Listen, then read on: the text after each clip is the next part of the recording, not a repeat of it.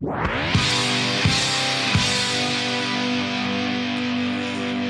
and welcome to season two of the Giant Pod. Yes, that's right, we are back.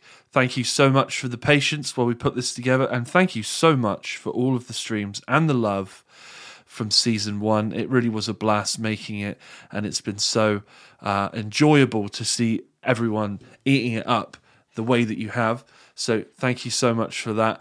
We have got one hell of a season for you. I'm not going to give you any teasers for it. You're just going to have to take my word for it. my guest this week is stand up comedian and podcaster Rich Wilson. We talk about his life prior to becoming a stand up comedian. We talk about his journey to becoming a professional stand up comedian via cutting his teeth as a compere and an MC. We talk about our favourite comedians. We talk about the nuts and bolts of stand up comedy uh, and the mechanics of, of great stand up material.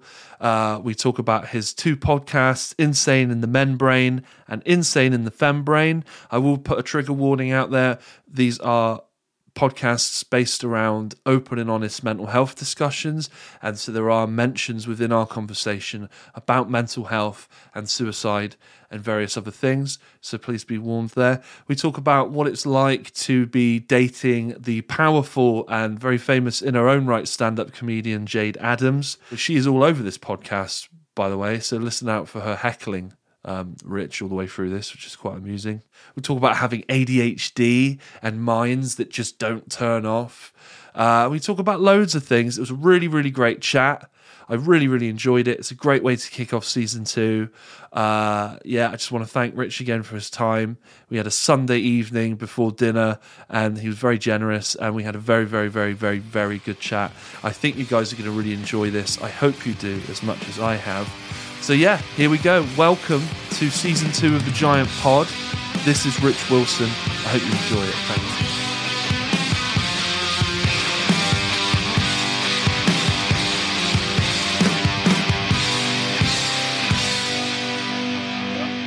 Ah, No, still not happening. Hold on.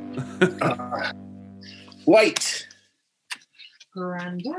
No, I'm not granddad. If I turned up with a combine harvester and I went, here, I'll drive that, you wouldn't be able to do it either. So How long have computers been in the world? computers have been in the world for a very long time, Jayde. There's nothing that says sound. There is. So system preferences. yeah, I'm in him. Right, sound is in the middle of the screen, just there. It's not. Look at what I'm doing. Yeah, go on. Apple. Yes. System preferences. Yes. Look at the system preferences, Wait. and there is a sound. It does not coming up. Oh, hang on. Yeah, it is. Output, headphones, input, internal microphone. Yep. what, Hello. would you, what would you do about that? I don't know. See, this is ah, it's shocking, isn't it? All right, that's there we go. How's that? Yeah, all good for me. How you doing? You cool? I'm all right. We're having that age-old discussion of what to have for dinner. Ah, caught you before dinner, have I? Do we cook something? Do we order something? It's basically a conversation that happens three times a day. What are you leaning towards? Who knows, man? It depends. It all changes within 10 minutes of the conversation starting. Like one of us will go, There's stuff to have in the fridge. And then the other one will go, Yeah, but you know, we should just get takeaway. Fuck it. Um, and then we'll and then the other one will go, All right, let's cook something. And then the other one will go, Oh, let's get takeaway, like you said. And then it all we end up not eating anything. It's a good diet. we'll see. Yeah, yeah, yeah. Well, I say that. I mean, the size of me. I'm obviously eating something. what takeaway uh, usually um, wins out? Oh, What's a good one? We've, we've we've rinsed them all. We've done the lot. I think we've done every every every kind of scenario, every version, every everything. I don't know what to do. I don't know. It's a, I mean, it's a nice place to be in. It. It's a nice position to be in. I'm not Yeah. moaning, but oh, it's hard. What a hard life. Deciding what takeaway you're going to have. Well, yeah, I guess Got to check my privilege, man. check it, check that. Um, Check it. what? Uh, where were you the other day when I spoke to you? Because the the connection was so bad when we tried to do this a couple of Oh, days yeah. ago that I couldn't even figure out really where you were, what you were. You were saying, were you at you at some sort of job? A job, Yes. Ugh, a day I had, job. yeah, had- well, you know, some some mad dude went off east and had a bat for his lunch, No, he didn't. and then the rest of us, all right, conspiracy, John. Um, uh, and then uh, so I'm getting heckled by Jayde Adams, my partner, who's uh, telling me that it didn't happen in a, in a market. Someone ate a bat. It was it was it's man made, but that's Lab in the, Wuhan. Yeah. What? Sorry, Lab, a lab in a lab in Wuhan. You have do you have anything to back that up? clan? Wu yeah, the Wu-Tang clan. anyway, because of that, not because of Jay mouthing off, but because of whatever happened uh, and continued to happen, I, I lost all my live work, which is what I do. I'm a live, I'm a live performer. So uh, I was, I was, I was a bit stuck for a bit. But the guys at SOS Clothing, uh, good lads, they said they we need someone here. We're doing all our stuff online. Do you want to come and do this? And I went yes. So I was working in there. I was in there. I was in their office upstairs. Right. Um, but unfortunately, the, the connection wasn't strong enough for us to have our chat. But now here we are. Here we bloody are. Here we bloody are, getting our heads around the technology. Oh, granddad's in the future now. So, um, yeah, I, I basically uh, with this podcast, what I do is I just sort of like tell people stories in a way. Um, All right. So, I guess we just sort of maybe let's just begin. I mean, because you've only been a comedian for fifty, only been a comedian for fifteen years, but Oh, before, but like, where was this? Where were you born? What was your journey into comedy? Um, I was born. I was born in Bromley Hospital. Uh, uh, Bromley, famously, where uh, David Bowie comes from, and Siouxsie, Siouxsie from Siouxsie and the Banshees. So Siouxsie being part of the Bromley contingent, the punk outfit Yeah. that would go and see, go to all the all the all the all the gigs. Um, that was in 1972, and then I kind of, I just kind of cartwheeled and ricocheted through my life. No real direction, no real kind, no no plan. I kind of just someone would go, "Do you want to come and do this?" I go, "Yeah, fine." I go and do that, and I ended up ended up working at uh, Up the Creek 20 years ago. This this this month, 20 years ago, I started Up the Creek as a barman. I got moved to be a manager. I wasn't a very good manager, I'll be honest. Uh, I just uh, apparently I was too nice. I was too nice. so yeah, and then just got friendly with some of the other comics, and then uh, one of them, Silky, had his own gigs, and he said to me, "He goes, I think you should do this. You've got your first gig in two months' time. Right. You've got to do it. You can't back out." And so I he just of- forced you into it. yeah, I just sort of fell into it. And, you know, now, you know, sort of 15, 16 years later, here I am talking to you. It's Quite mad. good at it now, aren't you? Doing all right, mate. Doing all right. turns out, turns out all that dicking around for years actually started paying off. And uh, I had some, I had some interesting stories to tell and experiences. And, and, uh, and uh, you know, I was able to make them funny and uh, make a few quid. So it was all right. So, so how did you how did you go about crafting your first ever stand up set? Was it kind of like if you look back on it now? Obviously, there's there's 15 years of growth and uh, development and, and whatnot.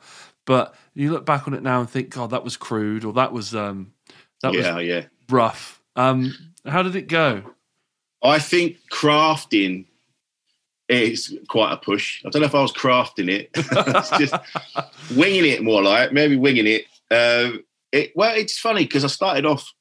I did I did my first few gigs, and they went all right. They weren't, you know, I didn't like most people. I didn't smash it, but I didn't. I didn't die horribly. It was fine. But then I got given a gig as an MC. I was MCing. Um, it was for B and Q, the uh, the DIY things.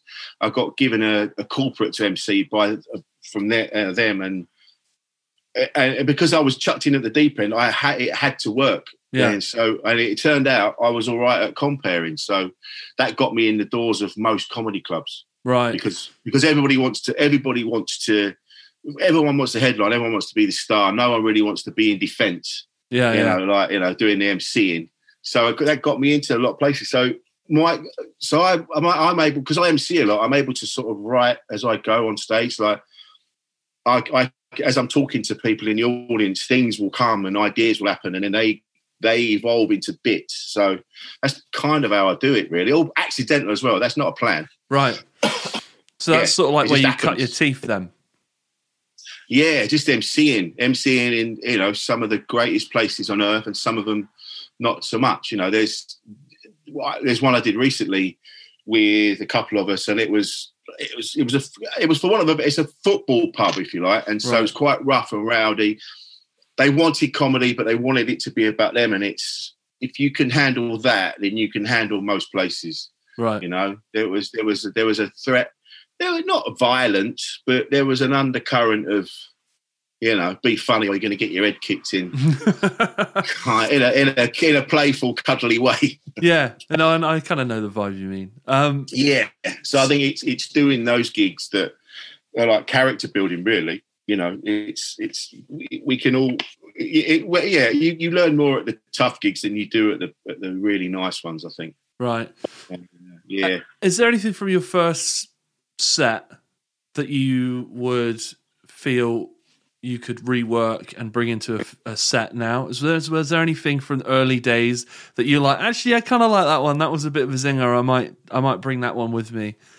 There's a well, a lot of my stuff. It kind of evolves. Right. So a lot of it, a, a lot of the seeds of it come from my first my first gigs, you know, and anything that as you go along and you get booked to do, you know, I, I, yeah, like you were saying just now about being crude and things like that. My stuff was quite crude Right. at the beginning, like most people's is. You're not, you know, you're, you know, you're you don't realise that there's certain things that you might say with your mates that you wouldn't necessarily say in Yeah. Yeah. polite company and it, and you learn that as you go when you know you can tell by the reactions from people if it's you know you yeah, or, or what you do you video it and then you watch it back and you're like oh my god that's awful so you know and and of course you know 16 years that's a lot of things have changed and so there's there, I, I saw recently some videos of me that will never see the light of day they will never see the light of day right. because the things I was talking about, which were fine, they were fine, they were bored, they were up, you know, they were borderline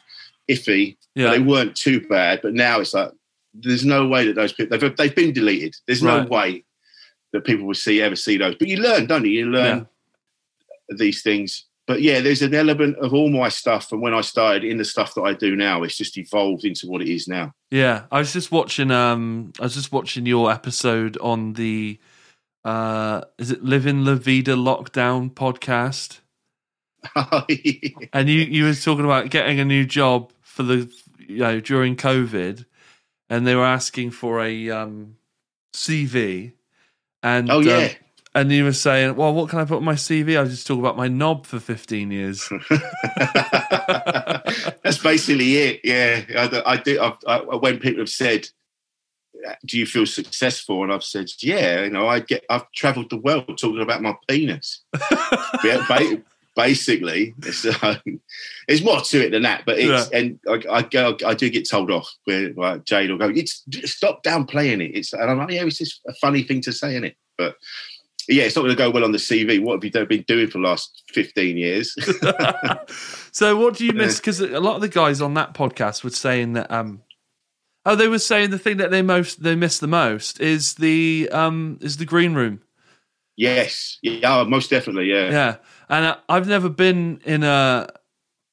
I've never been in a comedy green room. I've been backstage a lot. I, I've drummed. uh, I've been lucky enough to drum all over the world with with my punk bands Oh, and cool. stuff. So I know I know what like backstage locker room banter and I, I know how it goes, but I've never been privy to what comedians say to each other that they cannot take on stage. I don't even know if it's that. I think it, yeah, there is our our boundaries are obviously further out, um, and so there are things that we would say to each other that will never that will never fall upon the ears of the common man. they, they are they will they will forever be locked in the green rooms of comedy clubs and WhatsApp groups. It's uh, it's yeah, but it's more about just seeing your friends. You know, you you might not necessarily ring each other up to meet up and go for coffee or whatever, but you might. But you look forward to seeing each other at gigs and, and catching up. And and I've said I've said this before. There's a I get comedians don't we're not we're not special or anything like that, but we're odd. And we don't really fit in. Like you could probably, you're probably as a musician, you'll know exactly what I mean Yeah, we don't really fit into the, nobody really fits into anywhere really this structure that we're supposed to all live in is bollocks and it should be you know we're animals fundamentally and having to fit into this societal framework is of course that's why we're all mentally ill now but comedians, musicians, and people like that, we don't really fit into that world. We, we're like we're night creatures, and we're odd, and we're a bit we're a bit socially awkward. And but comedy and was our it was our universe. You know, we we we we all silently saw we we silently understood each other. We'd see each other and we'd be like, Yeah, you're weird. Yeah, you're weird as well. But let's be weird together. And Yeah. that's all unsaid. And you know, but that all got taken away. So now you've got all these weird creatures with nowhere we've lost our habitat. And now we're all kind of we're just stuck on our own. Of course, we're all spiraling because we're you know, I think, I think, but I think this has shone a light on the fact that, like I've just said, we're all a bit weird. Human beings are weird. It's mm. mad that we exist, and it's and we're all weird. None of us really fit into anything, but we're all trying. Yeah. And I think that's that's if we start to talk about that, the fact that all of us feel awkward. You know, only psychopaths really feel like they fit in. you know, yeah. I mean, there's But, this you know, this whole thing has forced everyone to look themselves in the eye. Yeah, yeah, and you start to. It's really difficult to to to keep focused on things that are supposedly important when when you look at the news and you look out the window and you're like everything's fucked. What's the point in anything? And it you really have to dig deep and and and and find some like resolve to kind of to keep going. Do you know what I mean? You're like Yeah. because you go, what's the point? The world's on fire. No one likes each other. It's all falling apart. What's the point? And that's a really dangerous place to be. So you really, it really does come down to you and and you going right. Fuck it. I'm gonna, I'm gonna push through this. I'm gonna be strong. I'm gonna do this. I'm gonna do that. It's. I think that's what this has shown now is that it's up to us to to to to, to stay strong and, Yeah. and push on and, and try and help each other through this shit. You know, it's It- it's it- mad. My, you know, it's mad. It's all mad. in many ways, it's leveled the playing field. I know you got people like Bezos and, and you know your billionaires, millionaires, elites, whatever, who who aren't experiencing the exact same reality as us, but they're just as vulnerable to this thing as as we are. Do you know what I mean? Mother Nature is knows no. Yeah, man. It doesn't look at your bank account or what what you're Nope. driving. No. Um, nature, as you said in Jurassic Park, nature finds a way. You know, it's how it is. Nature, nature will always top trump us. yeah, You know, It- this this thing about money and wealth and that that's just a. It's just it doesn't it's, it doesn't even exist really. It's just a thing that human beings have put on. This, they've put this grid on us now that we you know we all have to earn money and make money and do this with money and money. But money doesn't really exist. I spoke. I was talking to Richard Herring about this the other day on the on my podcast, and he said the same thing. Like if we all turn around one day and went, "Well, money's just money doesn't. It's not important. Let's let's try something else." It would Yeah. be gone within a. So, yeah, it's they are still in a vulnerable position, Mm. really. If one day the internet just gets switched off, for whatever reason, they'll just be as fucked as the rest of us. yeah. Someone goes under the ocean and cuts those cables. yeah, this is this is all getting quite dystopian already. Yeah, let's uh, let's pull back. Let's pull back. it's all gone very bleak, very We're on the uh, the precipice, of, you know, of the void here. Um, Yeah. You said something earlier about comedians and how they um, and how you sort of see each other and you sort of know it's an unspoken thing. You know, you know you're in it together. What I've always found fascinating, what I really respect about stand up comedy is you can be a great actor, you can you can host a great radio show. You can you can be a great dancer if you want. You can see, you see it on Dancing on Ice or whatever. Do you know what I mean? You can learn a, an instrument and write a couple of good songs. Yeah, and quite often we find people in the entertainment world, these you know celebrities or whatever, who who are great actors, great singers, great dancers. You know, and they can host a, a great podcast or whatever. But it's very very very rare to find someone that does great acting, is a great musician, and has the the stand up comedy element to to what they do because it's such a different beast, isn't it? It's often lumped in with the entertainment world, but it's it's its own lane, isn't it? And it's so hard to find people that cross all of those lanes seamlessly. Yeah, you can. You can.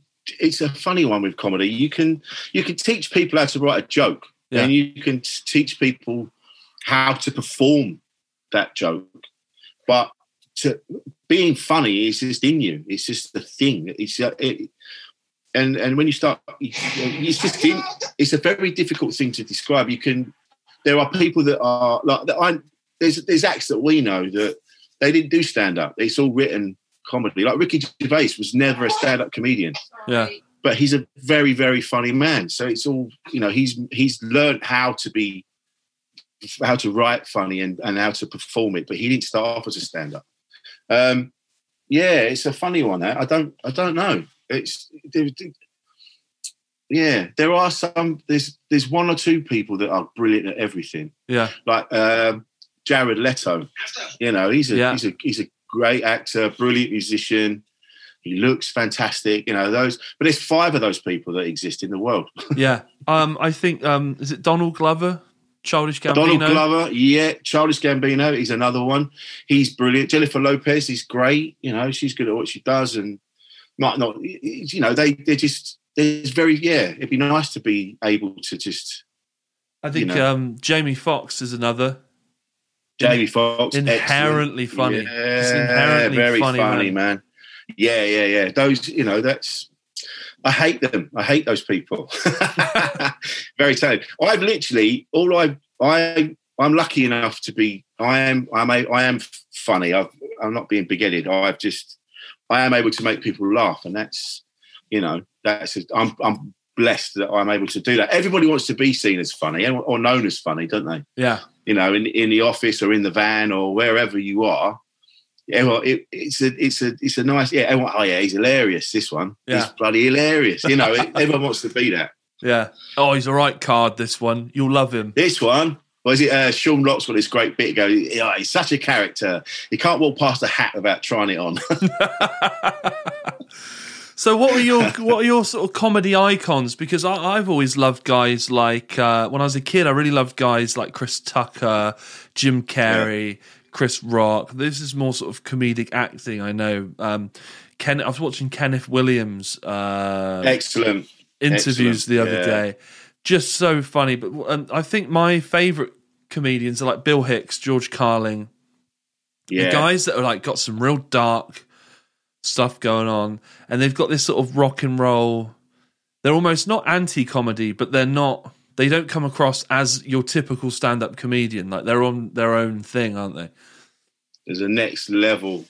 Yeah, there's yeah, where you can yeah, it's like anything. It's like you, you see, you know, when Oasis were massive, there was a you know, there was a there was 20 bands that sounded like Oasis for a Yeah. bit. And and then what happens is you'll get you know someone's a great is is one of the greats when people start to emulate them.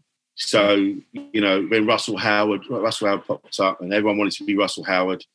And then everybody, there- James Acash at the moment. There's lots of James Acasters right, right now. Um, I I think yeah, I you know oh sorry Jayde Adams of course Jayde Adams. Yes There are lots of there are lots of Jayde Adams popping up now. One in particular. so um, did you get the look then did you get a look then yeah, she threw me then because I was talking about all these people that get emulated, and she looked at me like, "And you're the best, Jayde." I think there are some people that are just next level. Like you, there's a load of us going around, and we're all and we all get booked at comedy clubs, and we all do really well. We all have a we all we all have, we're people trust us yeah to book us for their comedy clubs. But there's just some people that come along that are just they're just on another level. But uh, the way they their their the world outlook, everything they do is just. Kevin Bridges is a fine example of that.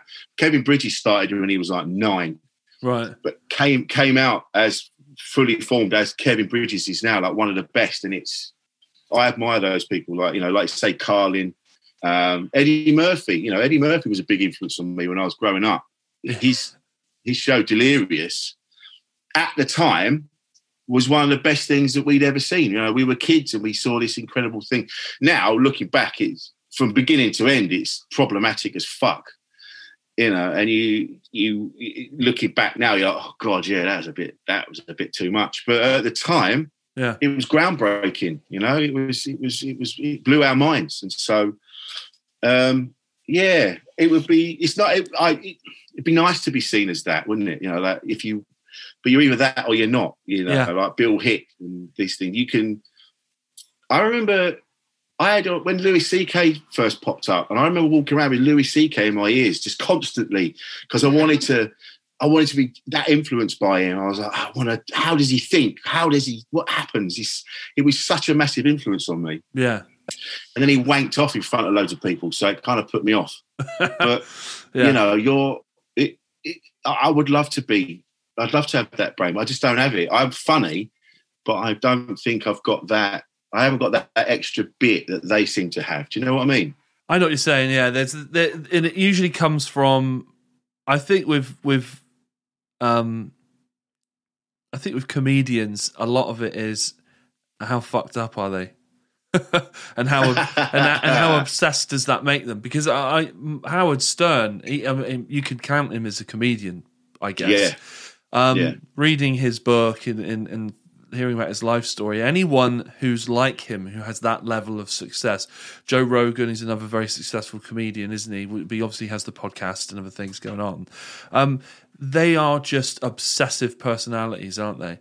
They're absolutely to the point of, you know, um, perhaps you could have benefited from a little bit of therapy. You may not have been as successful as you are now, but you might be a little happier in life. Well, I think I think some of it, a lot of it, comes from confidence as well. They have confidence. They have complete belief in what they're saying, Yeah. and you know that. And it's it's it's a confidence and a belief that you, I, I personally have to really work at. I have to, you know, I'm quite I'm quite insecure about a lot of things, and so I'm always worried that. I'm going to say something. Oh, is this going to be the thing that offends someone? Oh my God, is this? Am I saying the right thing? Yeah, yeah. But these guys, these guys just have complete belief in what they're saying. They go, they they know they are, they know what they're saying, and they just say it, and it's and it's admirable. You know, it, it's something that to really, I'd love to have that confidence instead of worrying about. I, I think I worry more about people liking me than than most things. I should chill the fuck out. Do you when you like? It was interesting earlier when you said that you were listening to a lot of Louis C.K. trying to figure out Mm. how his mind works. Um, someone I don't read an awful lot of fiction, but one of my mates said to me once that you know if you when you read fiction, you really get to figure out how the author's head works. Um, Right, okay. and sort of what kind of person they are and how they see the world if you read enough of their their books and obviously if they're a good Right, enough okay. writer. And I think that kind of speaks to that. But do you ever get a moment when you go, "Oh, I can see where you've connected these dots," because you've got to get from point A to point B, C, whatever, and then you've got to get to your punchline, haven't you? Um, yeah, And you you know, listen and you go, oh, I can I can see the evolution of this joke and where I like you've taken it probably where I would have taken it. Or do you hear one and go, oh, you could have gone this way, you could have took a left here, and it would have paid off bigger. Do you ever do you get those moments? yeah. I don't. Um, I don't know. Yeah, I kind of. I'm more. I don't know if I watch stuff and then go, ah, if you'd have gone that way, that might have been a better thing. Jayde and I might have those conversations. Like we'd be watching someone, and then and then Jayde would go, ah, if they'd have done that, that might have been this, and we had that kind of conversation. But more often than not, I'm just more. If it's really good writing, I'll be sitting there going, that that's fucking good writing. You know what I mean? I'm just. I'm not really thinking about how I could make it better. I'm thinking, wow, how how I love I love your thinking. I love how you got to that point. James Acaster is a really good example, actually, of someone where you don't know where he's going to go. That's that- that's exciting. I remember first time seeing. I can't remember what show it was, but it was a show. There was a mariachi band. He was looking to kiss Yoko Ono. He was on the Titanic at one moment, and then he was somewhere else. This whole this whole story Yeah. And then and then right at the end, he just brought it all back. It was like it ended up being three stories, and he brought them all back at the end. And it was such a beautiful piece of writing. Yeah. I didn't I didn't even know where he was going or Right. what was happening, but he managed to just tie this, these three stories up at the end. And I just sat there, just genius, absolute genius. You know, Right, so yeah, I'm yeah. more. I think I'm more. out- i- i- If it's a good piece of writing, I'm more like, oh, that is fantastic, rather than thinking what how I personally could have made it Yeah. See, I'm like You that. I've I've never had a comedy career. I've never done any stand up. I've I've made I've got notes in my phone of of ideas that would maybe make a first stand up routine if I was able to do Yeah. it. I can't remember what any of them are off the top of my head now. It's probably something like um uh, uh, Horlicks, Ovaltine, those kinds of drinks. As soon as you hit fifty-five, they become ketamine after six o'clock. Do you know what I mean? Like there's yeah. something that's just like needs a lot of work, but um, always makes me giggle. It's, yeah, um, there's something there. There's, there's a, definitely a seed of something. yeah. But, you're, but you're, a, you're a musician, aren't you? Yeah, that's yeah. what you would do. But yeah, yeah, yeah. And I always watch comedy, and I'm always like, very rarely I'm like laughing out loud, like in the moment of it. I'm always thinking about the writing, the delivery, the this, the that. I'm always like far more interested in the mechanics of it. Yeah. And the craft yeah. of it than necessarily the jokes. I've been watching some. I can't remember what the, the YouTube channel is, but there's a there's a series of sort of video essays, and they break down like James Acaster and, and guys like that, and they and they talk about the techniques they're using, what they're doing here, mm. and, and I'm just fascinated by the how it works, like the art of it. Yeah, and I find Jerry Seinfeld is a really fascinating guy uh, for that because he is just so obsessed, isn't he? He is. Yes. He's one of these guys. He is almost like a, a Shakespearean type character of comedy, isn't he? Every word yeah. is thought of and and deliberated over. And there's that famous thing where he um he took two years to get the punchline to his Pop Tarts joke. Yeah. Which is something about um and they'll never go off because they were never fresh or something. And it took him two years to get to that. It's yeah, it does take it takes I don't really know. Yeah, watching those people where they, although I remember, I do remember I was with an ex partner of mine, and she came in from her proper job, and she just, I was, I was laying exactly where she'd left me in the morning, and she's like, "What have you been doing all day?" And I went, "I've just got this bit, and it, it, I'm trying to think of this number, like what is a funny number?" And that took me a day to come up with 17. Right. I thought 17 was a funny number just for this but I didn't realize the time had gone so quickly. I was just been, I was just laying there, just just like a mad scientist. Yeah, and you're yeah. going right, but if that goes in there, what about that? I end up, I find that like just lately, I've been getting into watching TV shows to distract myself because I, I will waste entire days just laying there thinking. Yeah, just nonsense, good stuff, bad stuff.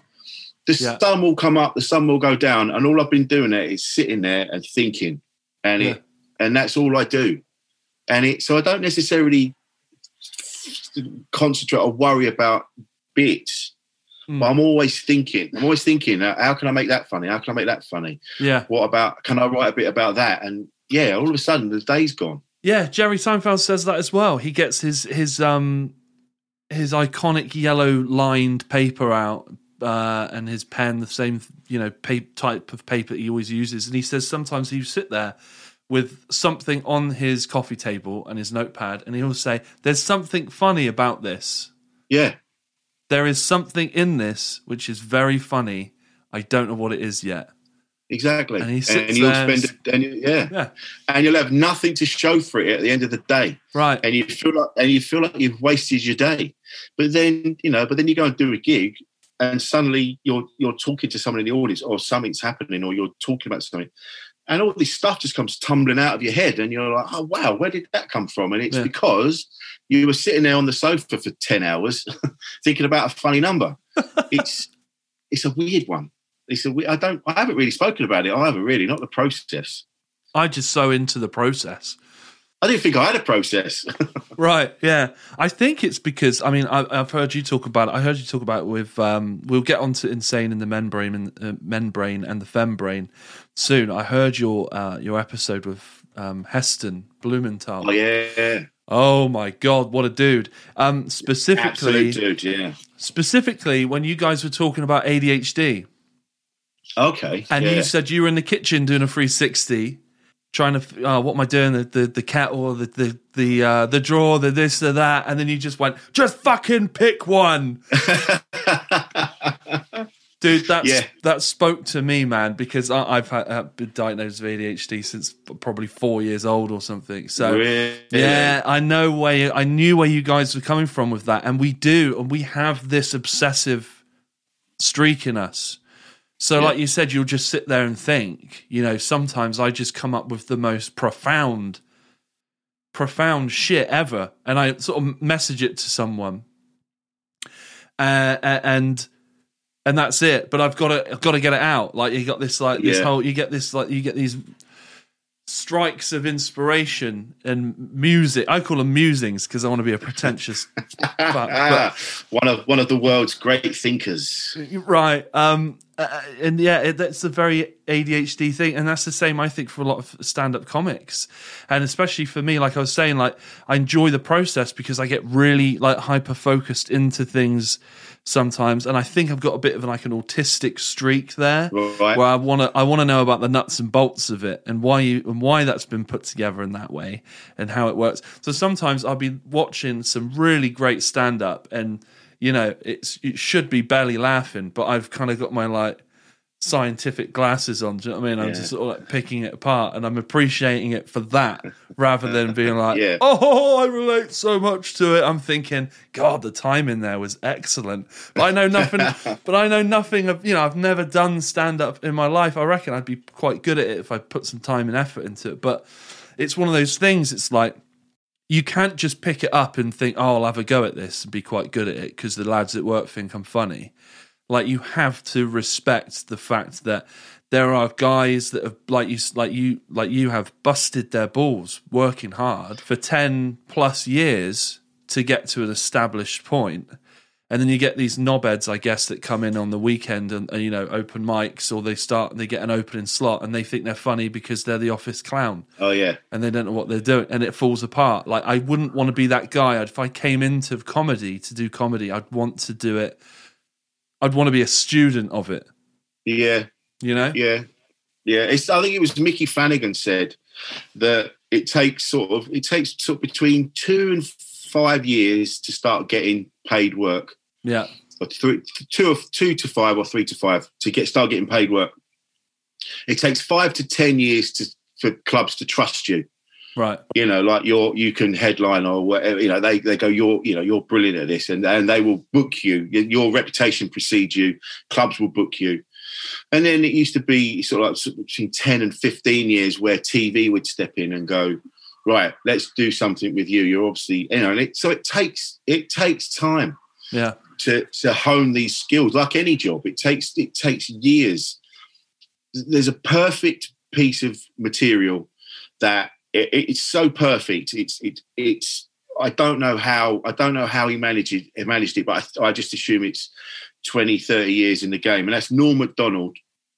norm Macdonald is one of my absolute heroes i love that man and he's able to take a subject that's that if you wrote it on paper it's horrifying Mm. but he made it it's such a perfect piece of of comedy that I don't to this day I don't know how he did it. And that's the bit. I don't know if you've seen it. He's got a bit about how he would kill a woman.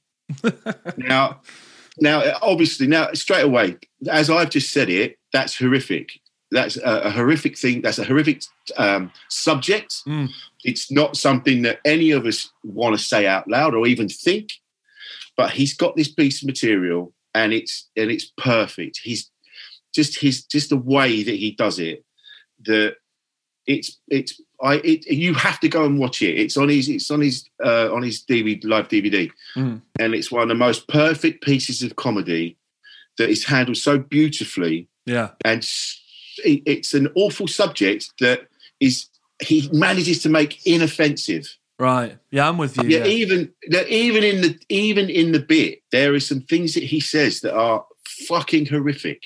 If I was to if I was to talk about these things, the, the what he says, it would I'd get cancelled. It'd be awful. There's no way that I have that that the depth of touch that he has right yet he makes it palatable. He makes it you can sit and watch this bit with your children, with with with elderly relatives. It's Right. it's one of the most perfect pieces of comedy ever.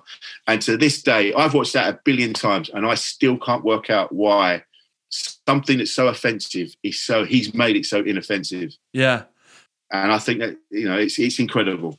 dave chappelle does that often Often, yeah, he does. Yeah, yeah, yeah. he's he's another one who I will laugh out loud at, but he, he he's again just watching him work is Yeah. he's he's the master.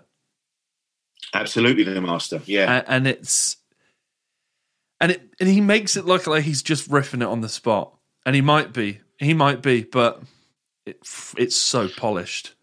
But it's all but that's it. It's all from hard work. Like there are there are new comedians that are starting out and they're like why would you drive to leeds for 20 quid? And like it just that's what you do. Yeah. you want to get as much stage time as you can. It's it's what you do. You're gonna you know i've got a car. I bought we bought a new car a couple of years ago. It had 8000 miles on the clock. It's got 88000 miles on it in two and a half years. Yeah. because that's what you do. You tr- you just drive everywhere doing all the gigs that you can. You spend your days like I say, laying there thinking about stuff Yeah, that you then take to a gig that night, and and that it's it's yeah, it seems effortless when you see it, yeah, yeah, but but there's so much hard work has gone into it that you, you won't you, you it looks like I'm just sitting there doing nothing, but I'm not. I'm thinking about comedy. I'm thinking how I'm going to make this story work. I'm thinking about the gig that I'm about to get to and how I get there, what I how what I do when I get there. Am I going to stay over? Do I have another? Do I just get another gig for the following night up in that area? It's all these things going on, and that's the same as Chappelle and all these greats. They've gone through that. They've they've driven twelve hours in the car to do ten minute gigs and then drive twelve hours back. yeah. That's how they get to be. That's how they are the way they are. It's it's hard. It is hard work. And being a musician is just the same. Like I completely uh, identify with all of that that you've just said. I mean, I've I've spent times like we we did a we did a tour of the states and we spent five, six hours, eight hours, you know, driving to a show, and uh, you don't know what you're going to see when you get there. You don't know who's going to be there. You don't know what the venue's like, and you're playing. And we're playing for twenty minutes, half an hour. Yeah, I've you know I've been I've been stood in uh, Nottingham bus station at four a.m. waiting for my for the megabus back to London. You know Yeah. it's and it and and when you when you if you look at it on paper, you go, why the fuck would you do that? you go, this is something in me that may I want to do. I want to gig and I want to gig everywhere. And Yeah. if you say to, if you say to me, got this gig, it's on Thursday, but it's in it's in it's in Carlisle. Like, all right, fine. I'm going to go and do that. I'm going to go all the way to Carlisle. Yeah. And then maybe I'll pick one up and I'll do one in Newcastle or I'll do one on the way back here. There and and that's your life and that's what you do. If you want to be a good comedian, that is what you do. Yeah. You travel. You travel the, the country. You travel the world, and you're always working on it. There's never a. You're not having a day off. It's always there's a little bit of your brain. It's always spinning, and it's always comedy, comedy, comedy, comedy, comedy Yeah, all the time. Imagine it's like songwriters. They've always got that bit just spinning around, collecting words, collecting phrases, collecting pictures, and, just grabbing stuff and it- yeah, ideas, and then flinging it in this tombola, and it's just always going, and it's constant, and it never stops. yeah. It just yeah. uh, two things that I want to I want to talk about there. The, the one I want to ask: Do you think it's a curse sometimes? Only sometimes when I'm like. When I, I'm, oh god, I just want to stop thinking. Yeah, I think that's why you have to put you have to put movies on and TV, TV, and which I didn't do before. I was always like, I'm not watching that. I haven't got time to watch that. Turns out I've got loads of time. I've got Yeah. loads of time to watch The Mandalorian and you know all these things that I've been putting off for ages. And yeah, it, I don't know about it's a curse. Oh, it's a privilege when all the hard work starts paying off. yeah, And this, and this is your life, and you're that it's a privilege. You've worked hard, but it's a privilege at the same time. and of course, people people like ourselves who have such such busy minds, such on all the time brains. It's often quite difficult when we we meet a lot of people who don't seem to be using 10% of, of that energy in their brain. And I don't, I don't want to say like, oh, we meet loads of thick thickos, but like so many people seem to be on snooze or or sort of half awake going through life and don't really seem to think much about the stimulus that they receive in their day-to-day life or, or dive deeper or try and find any meaning in anything. And i, I mean uh, sometimes you know they say ignorance is bliss. Sometimes i just think god i wish i could sit there and enjoy that numb skull sitcom trash and just do you know what i mean just be satiated Yeah. by it for a few hours do you know what i mean but i can't like uh, brains are on all the time Yeah, but I think people it's Dave Longley said, another comedian said this. He said, you know, your people are striving for happiness. Yeah. And happiness is extra. It's an extra thing. You know, it takes more chemicals to create happiness. But what we should be striving for is contentment. And a lot of these people that you're talking about, they're content. They're they're happy. They've got they've got a job. They've got a wife and a, and kids and or a husband or whatever. They've got a partner and they've got and they like it and they and they're happy with that. So they don't really they're not thinking about you know they're happy where they are and that's that's enviable. I'd like that. Yeah. I'd like I'd, I'd like my brain to just be happy with where it is, not thinking that it's missing out on things all the time. You know that. Like my dad used to say, he's like, he'd find me. I'd just be stood in the doorway of the lounge, and he's like, "Are you going to come in and sit down, or are you going to go out? What are you doing?" I just, I Yeah. could never settle. I can't, I can't. It, I, yeah, it's it's very difficult. I find it very difficult to be settled and content. There's always yeah. something there's an anxiety that I'm missing out on something, or there's I should be doing more, I should be doing this, I should be doing that. Oh my god, and it it's exhausting. Yeah. You know? Mine is always, you know, are you wasting your time? Yeah, and that becomes and that becomes a spiral because Yeah. you start thinking I've wasted my time. Then the guilt sets in that you've wasted your time, and then you get self-loathing. You start you start picking yourself apart, going, "Oh, you're just a fat piece of shit. Why don't you go out and do something? Why are you wasting your time?" And you're not, you know, I'm not, I'm not. You're not actually wasting your time. You're surviving. Yeah. You're you're doing the best you can at at, at that time. You know, hmm. yeah, you, we could all be doing more.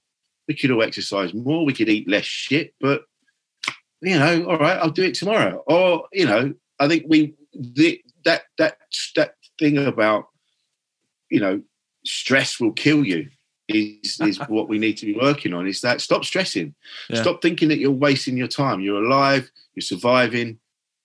Just try and focus on that. You know, that's that's all you need to be focusing on. And it's just we're just bombarded with shit all the time, aren't we? We need Yeah. to just. so- I think with with me, it felt like I've always felt like that square peg in a round hole. I've always felt like uh, because of this brain and and the energy and the ADHD, I've always been like, I'm not going to exist in this nine to five world. You know, like you're saying this framework that we've bunched ourselves in as animals societally.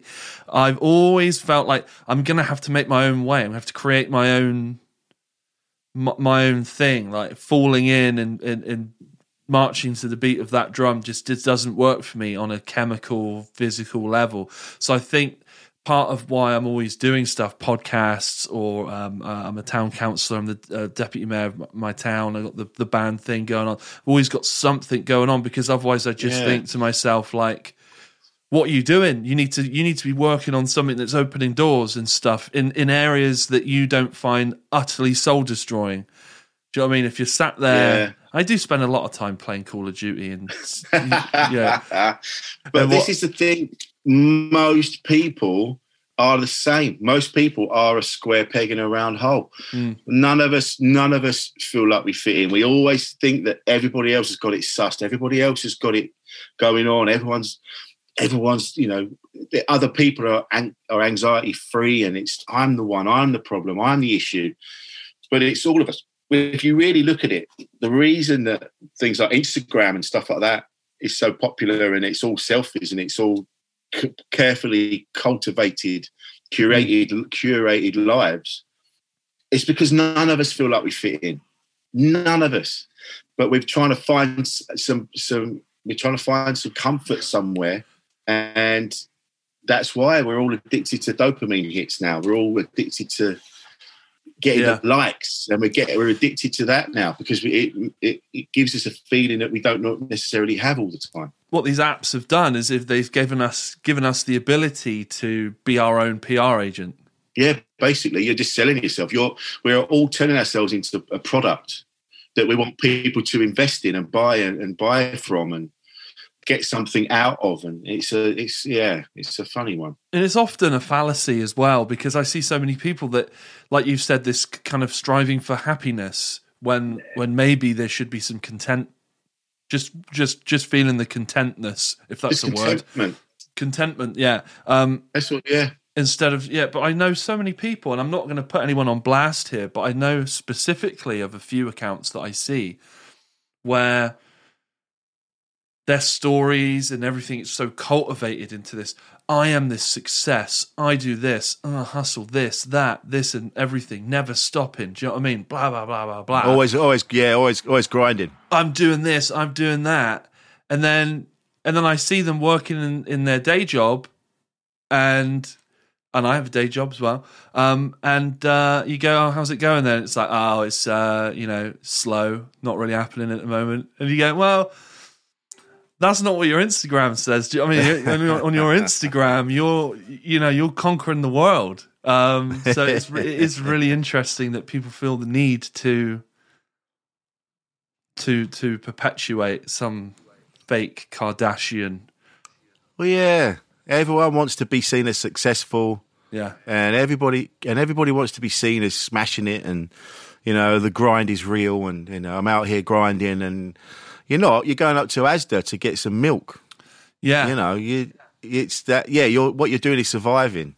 yeah. Um, Just existing. It's, we all need, yeah. Just you need to just chill out. You know, it's it's it's again. I was talking about this again on with Richard Herring the other day on the podcast, and we were saying that the fact that we exist is amazing, and that's all we should be focusing on. The fact that we're here, Yeah. and that's that's what that's. It's such an it's such a miracle that we are here. Us in particular are here. Your sperm was the strongest one, and it got through, and now you exist and yet we're worrying about the followers we haven't got, and we're worrying about Yeah. stupid shit. yeah, You know, when really the fact that we exist is is enough. Yeah. it's enough. But none of us are happy. None of us are happy. We we want more, and we want to. I don't know. We all want to be. We all want to be Kanye, and we, you know, but we're not. Most of us aren't Kanye, and never will be. yeah. There's got to be some average people. Yeah, Someone's some of us it. are going to. Some of us are going to be right, said Fred. Yeah. Which You I know? guess moves moves me on to great segue into talking about your podcasts. Insane. Can you hear me all right still? Yeah, I can hear you fine. I mean, you're Yeah, yeah, doing yeah. you're doing uh you've got your own audio recording here, haven't you? Yes. Yeah, so we're gonna have a lovely clean audio from you and from me, and there's I not gonna hope be any so. of this Zoom shit that we've got going on. I hope so. I had it on the right channels. I just thought I didn't for a bit. oh, I get that. Ah, we'll f- I get that all the we'll time. find out. I'm always like we'll find out. checking stuff like, is it even recording? Like an hour in, did I even press record? That's what I just did. It was an hour and I'm like, I don't think they're the right lights. Ah, shit. Hang on. I Um, don't know. We'll find out. We'll find out. So yeah, insane in the men brain and insane in the Yes. fem brain. Well done on those names. I know you've said before that they're some of your proudest moments. I'm so proud of myself.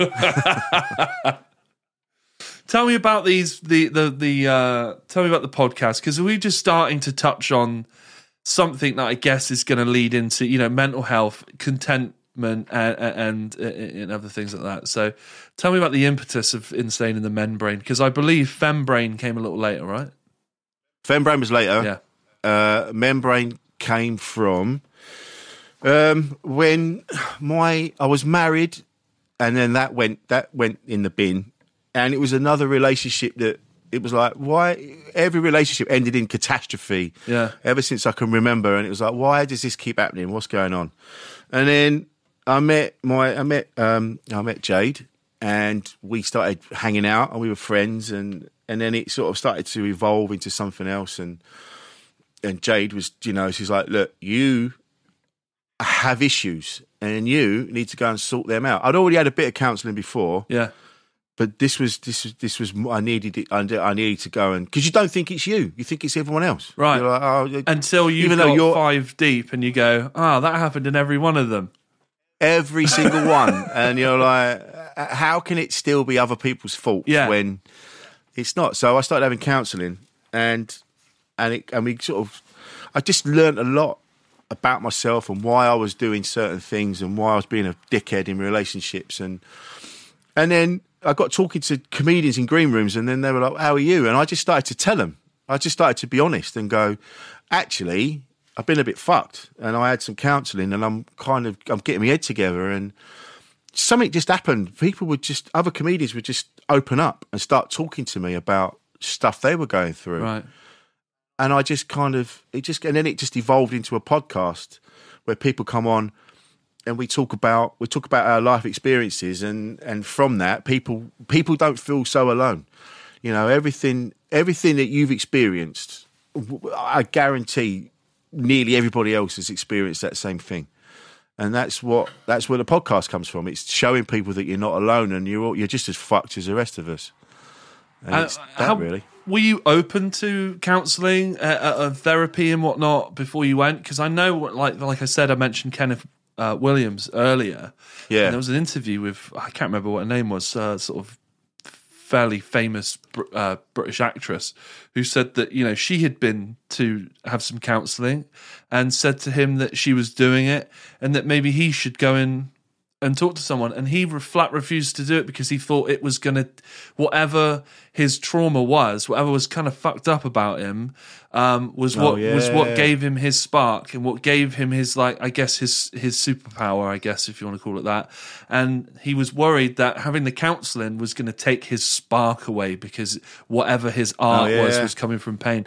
So did you did you did that did you think oh shit what if i what if i'm fucking normal then and i'm not funny anymore No, it never crossed my mind. I just knew I was a dickhead, and I wanted to stop being a dickhead. right i admire that That was it, basically. I knew, I knew in my heart, and that's, I know that sounds cheesy, but I knew I wasn't being who I am. I wasn't. I'm not a. di- I'm. I'm. We can all be dickheads at times, but I'm not. I'm not a dickhead. I'm a nice person, and I don't know why I'm hurting everybody the way I am. Why am I hurting everyone? I know. Dave's looking at me now. What now? What are you saying? what are you saying? She's giving me the evils. I am. I know I'm a decent dude, and I and I knew it was in me somewhere, and that's what I wanted to find. You know, and you know, and it, and it sort of came from that really. And we we can all be dickheads still, but yeah you kind of you, you I don't I didn't know why I was doing it to people that are that were that were really they were lovely people, and I and I upset them, and I didn't know why. right yeah and they're supposed to be the ones that you don't upset Yeah, yeah you're supposed to sort of upset everyone else but not them that's not the people that yeah, not the people that actually care about you Yeah. and put themselves out for you. You're not supposed to shit in their hair. You're supposed to be you're yeah supposed to care care about them back. And Yeah. I wasn't. I was I was taking it for granted and and looking for things in other places that I shouldn't have been. And So were you and it- expecting yeah. relationships to fill some sort of like void, some sort of hole in you, and then ultimately these people didn't make you feel as complete as you thought you would, and then maybe Yeah. you're you're looking for it elsewhere, or you get frustrated with that, or or maybe maybe like push them away, or you don't. There's a part of you that doesn't feel like you deserve that. Oh, all of Yeah. that, all of what you've, all of what you've just said. You're, you don't feel you deserve to be loved in that way. You don't feel, you don't love yourself. You're there's, you know, there's, it's a, it, you just end up in this quagmire that, and you and you don't see any way out. And it was only where you know, where Jay just sort of pulled me out and said, right, she's, you know, it was like I really like you, you like me, but this goes nowhere mm. until you go and sort yourself out. Because I told Jayde everything. I've told her uh, all every shit thing I've ever done, and and she sat there and she still went, all right, well I'm still here, Yeah, so let's let's go and get you sorted out. And uh, and so that's where it all came from, really. And it it's hard. You don't want to sit there and go, I'm a wanker. You want to think you're a legend, and Yeah. unfortunately, I wasn't being a legend. I was being an absolute wanker, and I needed to not be. And and it's difficult. It's really hard to look at yourself and go, you're being a bit of a wanker, mate. yeah. It's hard. So do you think like meeting Jayde was a big a big turning point in your life? And I don't want to say do you think she saved you because that's that's a little bit Hollywood, isn't it? But but do you would you I'm not giving it. I'm not giving her that. No. would you would you credit her with being you know because there's that old thing isn't it that old sort of saying or idea that you know men can be dickheads and and wing it their whole life and then you know what a, a good woman i guess i should say good man is well or whoever you, you, you're with a good partner um the right one will really make you sort of buck your ideas up and get your shit straightened out do you think Yeah. that that was definitely Jayde I think it's there's in my experience. I can't I can't speak about anyone else's. This is just in my experience. Every woman that has been in my life has has said the same thing, where they've gone, look, you're a decent dude, but you're this. I don't know why you're being such a prick, and it and it you know and it's and it's happened all the way along, and it and I think Jayde was the first person to really like sort of pull me up by my by my collar Yeah. and go stop fucking about. This is your your your you're creating so much sadness in the world by being such a dickhead to everybody sort yourself out and really like really like grabbed me and went you you she really told me how it how, you know how it was whereas you know other other relationships they've done the same but i think Jayde was more physical Right. I'll tell you what it is. Shall I tell you what the difference is? what's the difference babe the difference is? here we go she's kind of coming joining This what is the difference. Is that I, as much as I absolutely love being with you, you never felt like with me that you were my be all and end all of everything. You never, Yeah. You didn't feel that way. So you, like before, where you stepped over people before, you couldn't do that with me. yeah that's true actually That's couldn't why you couldn't walk all over you could i Nope. no walked all over the others no disrespect but i was being i was i was a prick Right. and you can't do that with Jayde Adams and- she won't stand for it And do you think maybe you listen to Jayde? Okay, maybe it's a convergence of, of many things. Maybe it's like one, you're sick of repeating this same shit over and over again. Two, uh, you're you're getting older, maybe more mature. Maybe the conversation around men's mental health and and stuff is opening up. You've been a comedian for a while. Obviously, everyone bears their wounds on stage and stuff. So you've seen a fair bit of it to sort of maybe you've identified with a few things over the years that people said. And three, do you think it's maybe because she's a comedian as well? That maybe there was a part of you was like, you know what? Uh, I respect this coming from you because you're not bullshitting me here. Yeah, I think there's a lot. I think there's elements of all of that. Yeah. Definitely mature. Definitely maturity. Uh, it's very childish to run around blaming everybody else for your for your problems. Yeah. You know, and and not and being ungrateful. You know, there. You know, there's, I've been in relationships with some incredible people that have they've done all manner of wonderful things for me, and I I I didn't. I was so I was I appreciated it. Of course, I was I wasn't a complete cunt, but I you know I it's I didn't appreciate it as much as I should have done. I was very ungrateful. My my actions were ungrateful, and I think you're right. Meeting Jayde, is, who's a comedian and the same kind of creature, you know, she kind of went, "You're a, you're, I'm not, I am not. This is not happening. You're not doing to me what you've done to everyone else." Yeah. it's almost like because Jayde had her own. You know, she had her she she had her own limits of what she would tolerate, and she's like, she's aware of her worth. Not, I'm not saying that the other people in, I've been in a relationship didn't have that. I'm not saying that at all. But Jayde was I'm praised by thousands of people.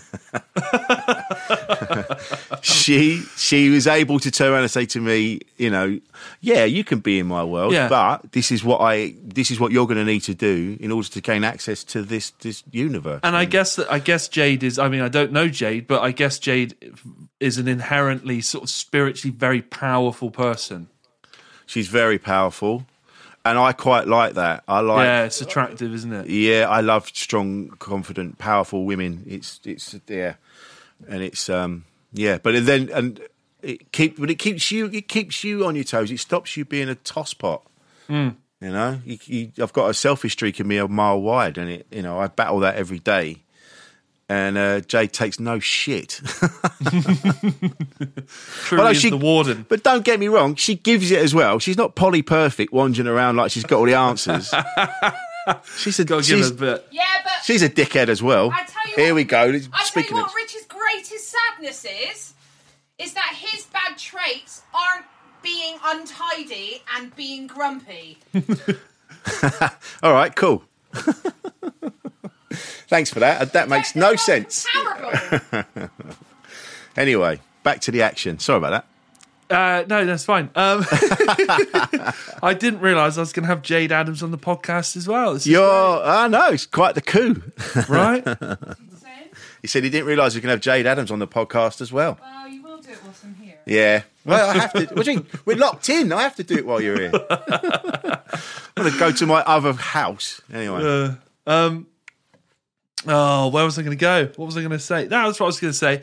Um, so Jayde is obviously, in her own right, a very s- successful um, comedian. Yes. And I know you've probably answered this question a million times of, you know, uh, the uh, the relationship of having two stand-up comedians in in the uh, in the fold and two separate careers with two separate trajectories and that's not my way that's not my polite it. way Just, just say it. Just say it exactly how it's in your head. Let- how does it feel that it. your your uh, your partner is a more famous comedian than you rich wilson fucking gutted, mate? It's it's just it's an absolute travesty. It's disgraceful. It's not on. Uh, it's it's fucking disgusting. Um, no, it's, I'm actually very proud. I'm very proud of everything that, that Jayde has Jayde has achieved, and I know that I can't. I even sound insincere now. I, I, I'm not at all. I'm I'm immensely proud. She's worked really hard, and and it, yeah, yeah, you know, she did. At no point is any of Jayde's success. She's not blagged it. It's not been handed to her. She's put the graft in, and it's it's good to see. And it, I, yeah, other I- I've, I've been asked that before. But actually, people think I'm sort of sitting there quietly festering, like going, "Oh, why has she got that? Why is that happening?" Blah. blah. but a Netflix uh, special. uh, Netflix, yeah, or whatever, you know, Amazon Prime and blah. And, oh, what? but I'm not, uh, not at all. It doesn't. I. It doesn't. I don't. It doesn't even cross my mind. It's just like I'm nothing. I'm nothing but proud of what she's what she's achieved. You know, and it, I, I think.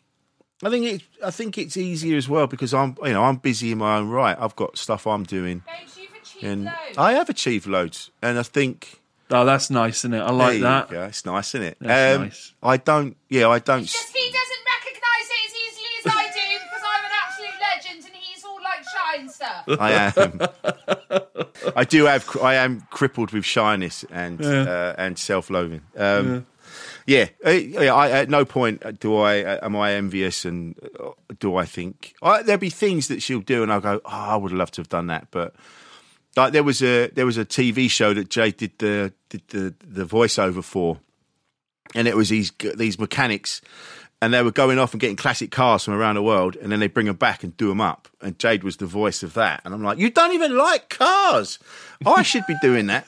Right But yeah, it's so it's it's quite funny actually. It is funny. But and I'm in. uh, I'm in yeah. no way insinuating that you're going to be riding her coattails in any way. I ride her coattails all the fucking time.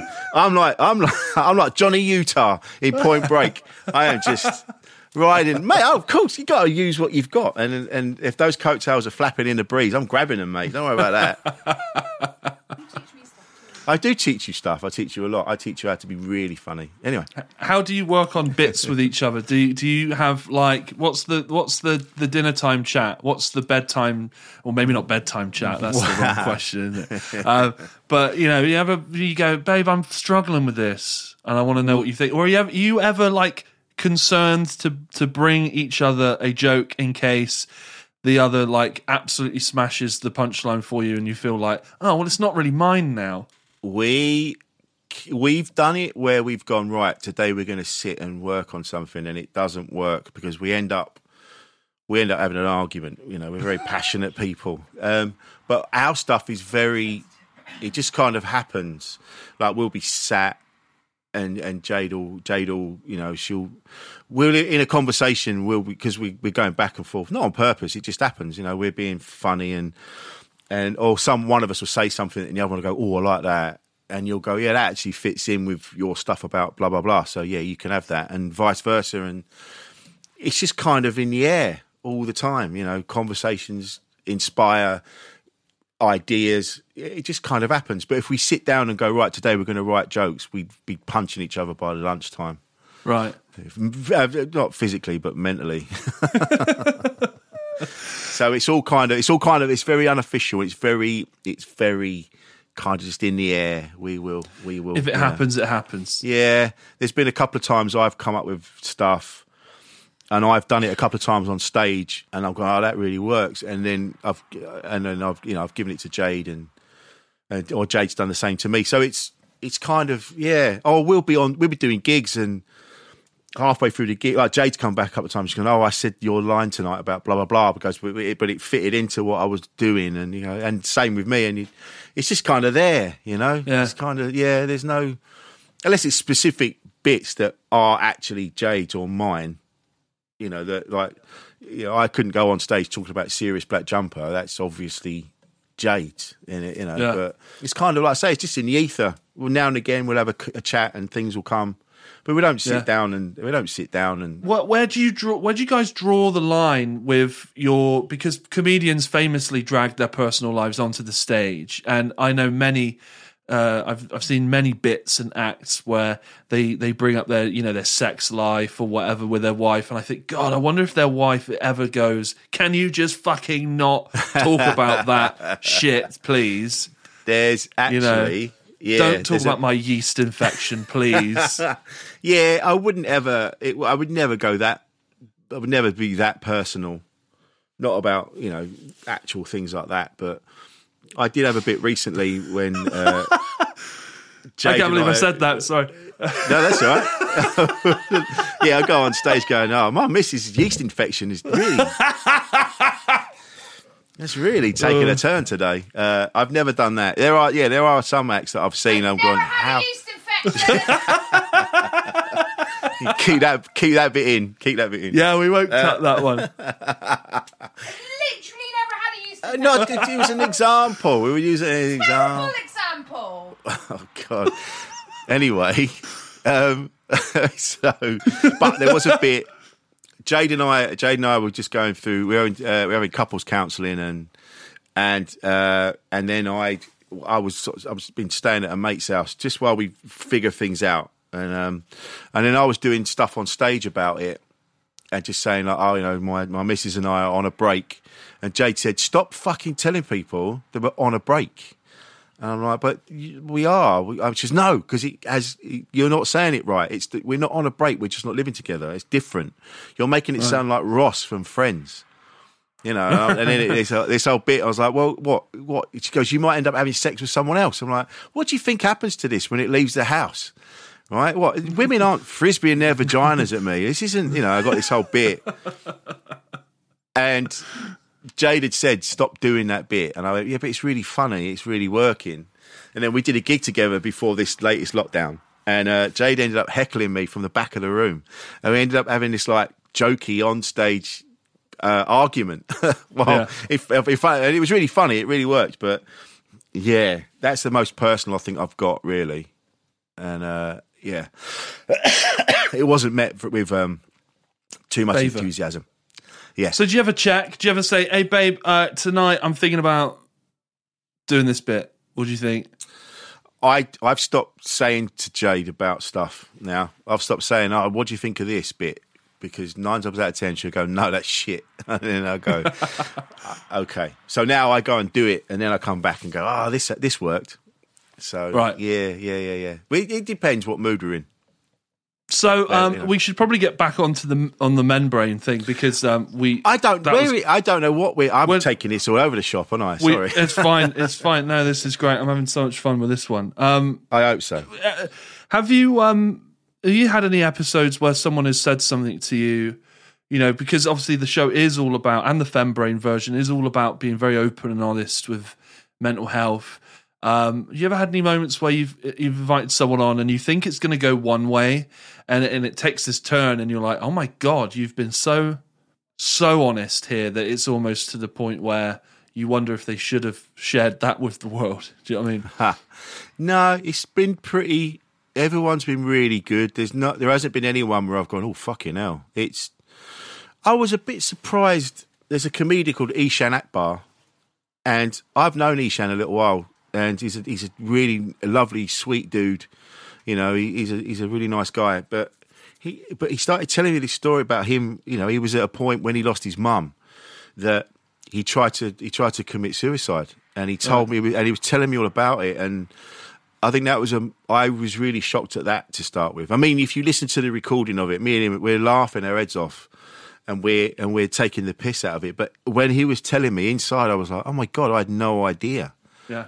And it it made me realise that. There's a lot going on underneath that we don't really know about at any one time. You know, look, look at Chester Bennington from Linkin Park and Chris Cornell and you know they look like they've got it all, and yet mm. look what look what happened to them. And it, I think that it, that that shocked me more than anything. There hasn't really been anything kind of we haven't unearthed any bodies and things like that. There's no, no confessions and nothing too dark. Sometimes there's a personal story, and afterwards the, the guest will say, "Oh, can we not put that out? That might upset my So my so, missus. yeah. That might upset someone or other." So, but yeah, there hasn't been anything really dark where I've gone, "Whoa!" Everyone, everyone's been really open and honest, and it's it's. it's I'm really, I've been really lucky. It's really, really cool. And was this this podcast was the inception of this to promote vulnerability and being open and starting a conversation and letting people into a conversation via the medium of podcasts to maybe inspire them to open up in their own in their own little you know um podcast uh styles with their you know friends or family or whatever I think it just got, it just sort of evolved. Really, there was no. I wanted to do a podcast, as everybody wants to do, and but I didn't know what it was going to be about. It just kind of happened into this. I had conversations with a couple of people that I know, like to start with, like Phil Ellis and Michael Smiley, and it kind of those con- it, it, it suddenly clicked. It was like, oh yeah, these are the conversations we should be having. This is especially somebody that sounds like me. You know, I, I sound like a van driver from Kent because that's what I used to be. yeah Uh, and someone like me talking about the fact that I felt suicidal, or you know, I, I've been crying in the car and I don't know why. It's it really has touched a lot of people, like people that are like that. You know, like for want of a better word, like men, like real men. And that's what started to happen now. We're getting more people like Ricky Hatton and uh, Ricky Grover, and you know, people that are seen as like these hard, no nonsense geezers, are now talking Yeah. about the fact that they they cry in the shower. You know, and it this is what needs Yeah. to happen, and it's that's that's why I another reason why I do it. It's to show men that you are allowed to feel vulnerable. You don't have Yeah. to feel like you've got it sussed. You know, you can say to your partner, "I'm really struggling today."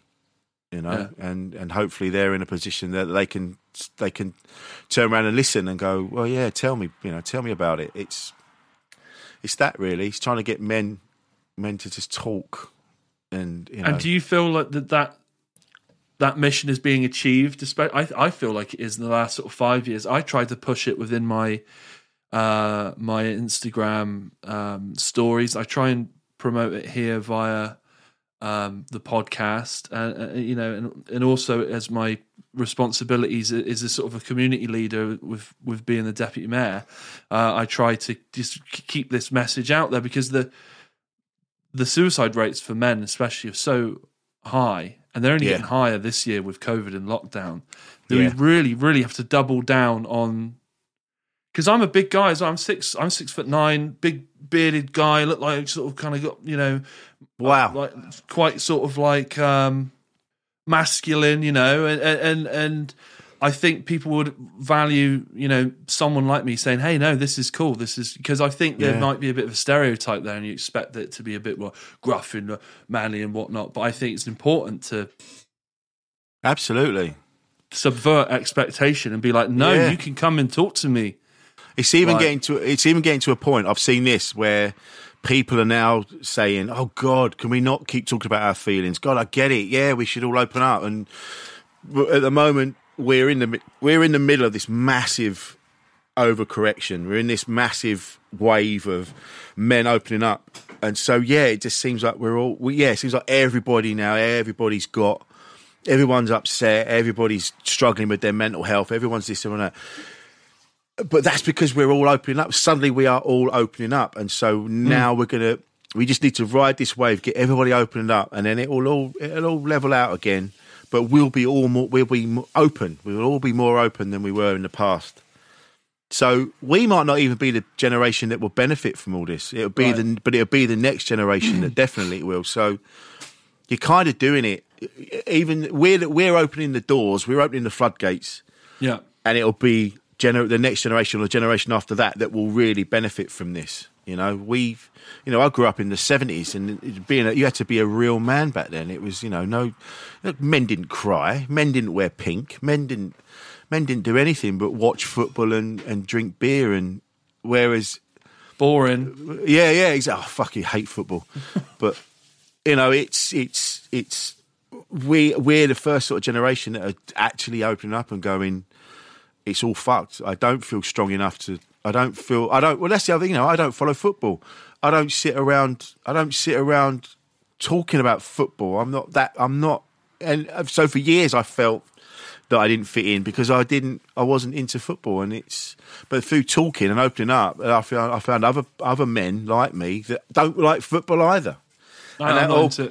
No, and it's it's you know that comes from opening up and talking, and that's we all need to be talking about it. We all you know it's difficult, especially now that the the the the the the, the roles that we you know for want of a better word that we were all supposed to play in this societal frame, they're all blending into each other now. They're all merging. Like women are hunter gatherers as well as men, and it was always the men that went out and did that. But now it's more often than not, it's women that are doing that. You know, Jayde especially.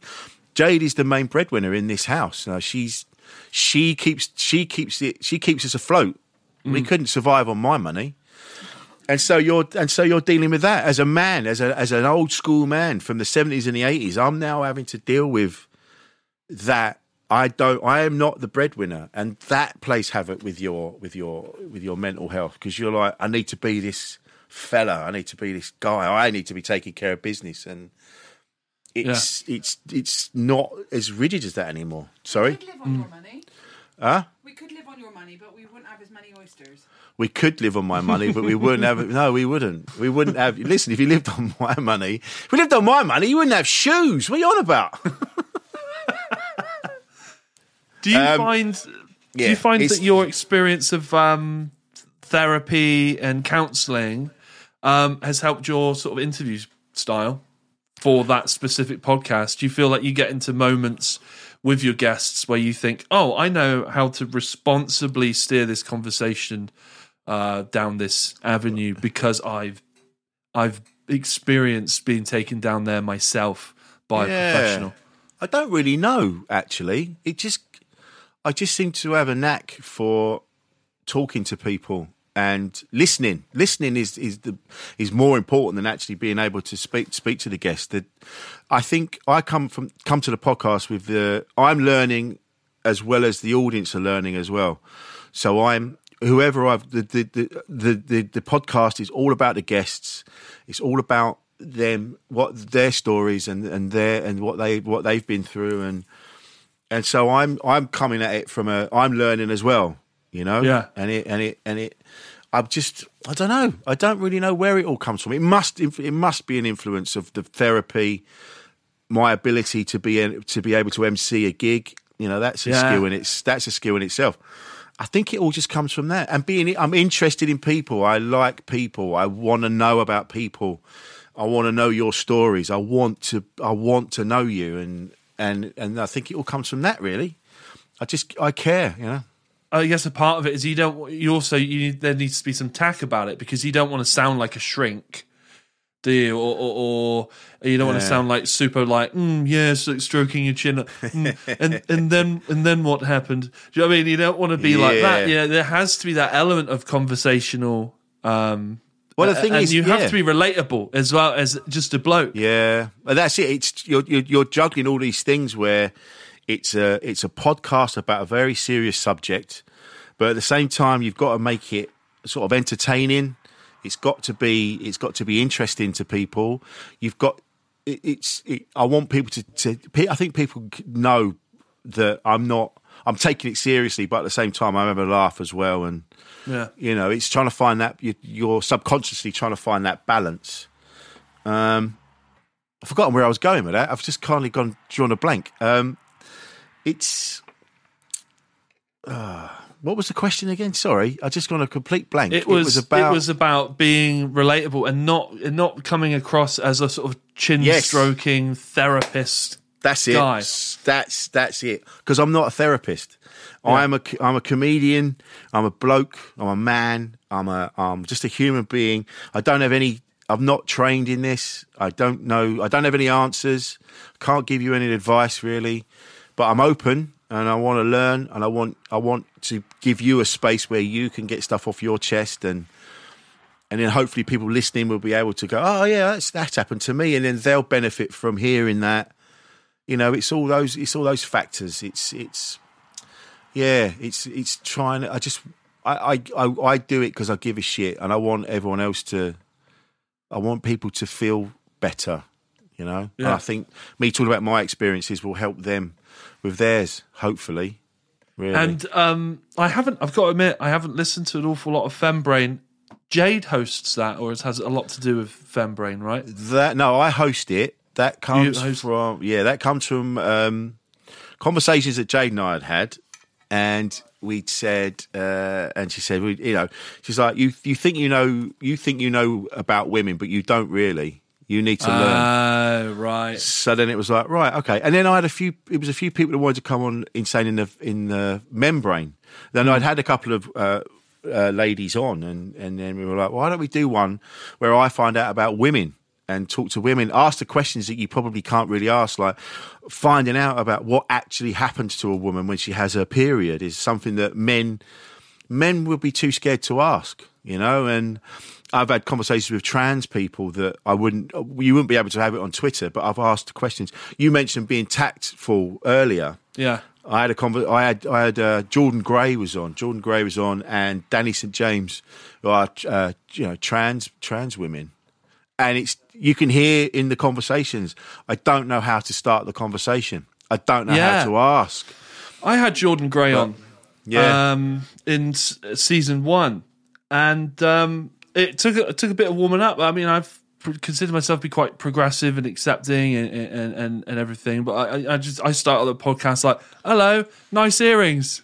Yeah, because you don't you, Like you it's- don't want to you don't want to upset anybody, and you don't know you don't know how you don't know how to start the conversation. Like, and so with Jordan, I just ended up just blurting out. I was like, right, when did you know you were trans? What what do you what does it feel like when you're if you say you you know you're biologically you're you're this you're this, but mentally you feel that and it's all these conversations that you can't have on social media. And Yeah. that's why it's a safe space for me to ask those questions. And it's a safe space for people to listen and go, oh, wow, yeah, I wanted to know that, but I didn't know how to ask. It's a really, it's really opened up Yeah, everything. It's been really fascinating. and you're in really good hands with Jordan as well because uh, I, I'm like I said, it only took about five minutes uh, Yeah. of you know, and it, that's a normal five minutes. There's a five minutes with me and you, five minutes with any guest where you're sort of feeling it out, you're getting your rhythm, you're getting the dance on a little bit. You want to make a good impression. You want to be respectful. You don't want to come across as a ignorant dummy or whatever. Do you know what I mean? Yeah. A- and uh, but with Jordan, it was great. I just there was that moment of like, oh, I like your earrings. Like just trying to be. I wanted to be like, I'm on your side. Yeah. I, I, Yeah, you yeah, know, I'm yeah, with, yeah, yeah. I'm with you immediately. But just like within five minutes, we were just having a right good natter about anything, She- everything, really. Jordan is really great to to is, is very great to, to is a great person to speak to about uh, the, the the trans community because it's you know because she's just very open with it and you can ask the questions that you wouldn't normally ask because she's very she she understands that it's a yeah she's a one she's a comedian and two she understands that this is a very unusual situation for most people to be in. You Yeah. know, when you meet, not everybody, you know, like trans, the trans community makes up like 0.6% of the population or something. So a lot of people won't ne- necessarily meet a trans person. And so, yeah, it's, gonna, it, uh, you know, and, and, and Jordan understands that. And there's, so you can say, even at the end of the, the podcast record we did, you know, Jordan was like, "So what should we put this out on? Should we put it out on Men Brain or Fem Brain?" You know, we were still we were able to laugh and joke about it, Yeah. and uh, and it and it was great, and it's and it, and that's it, it underlines it, it it underlines the importance of us having these conversations, and we can't always have them. So I've got this safe space where I can have them. I can have those chats and not get cancelled on Twitter for Yeah. being an ignorant idiot. So.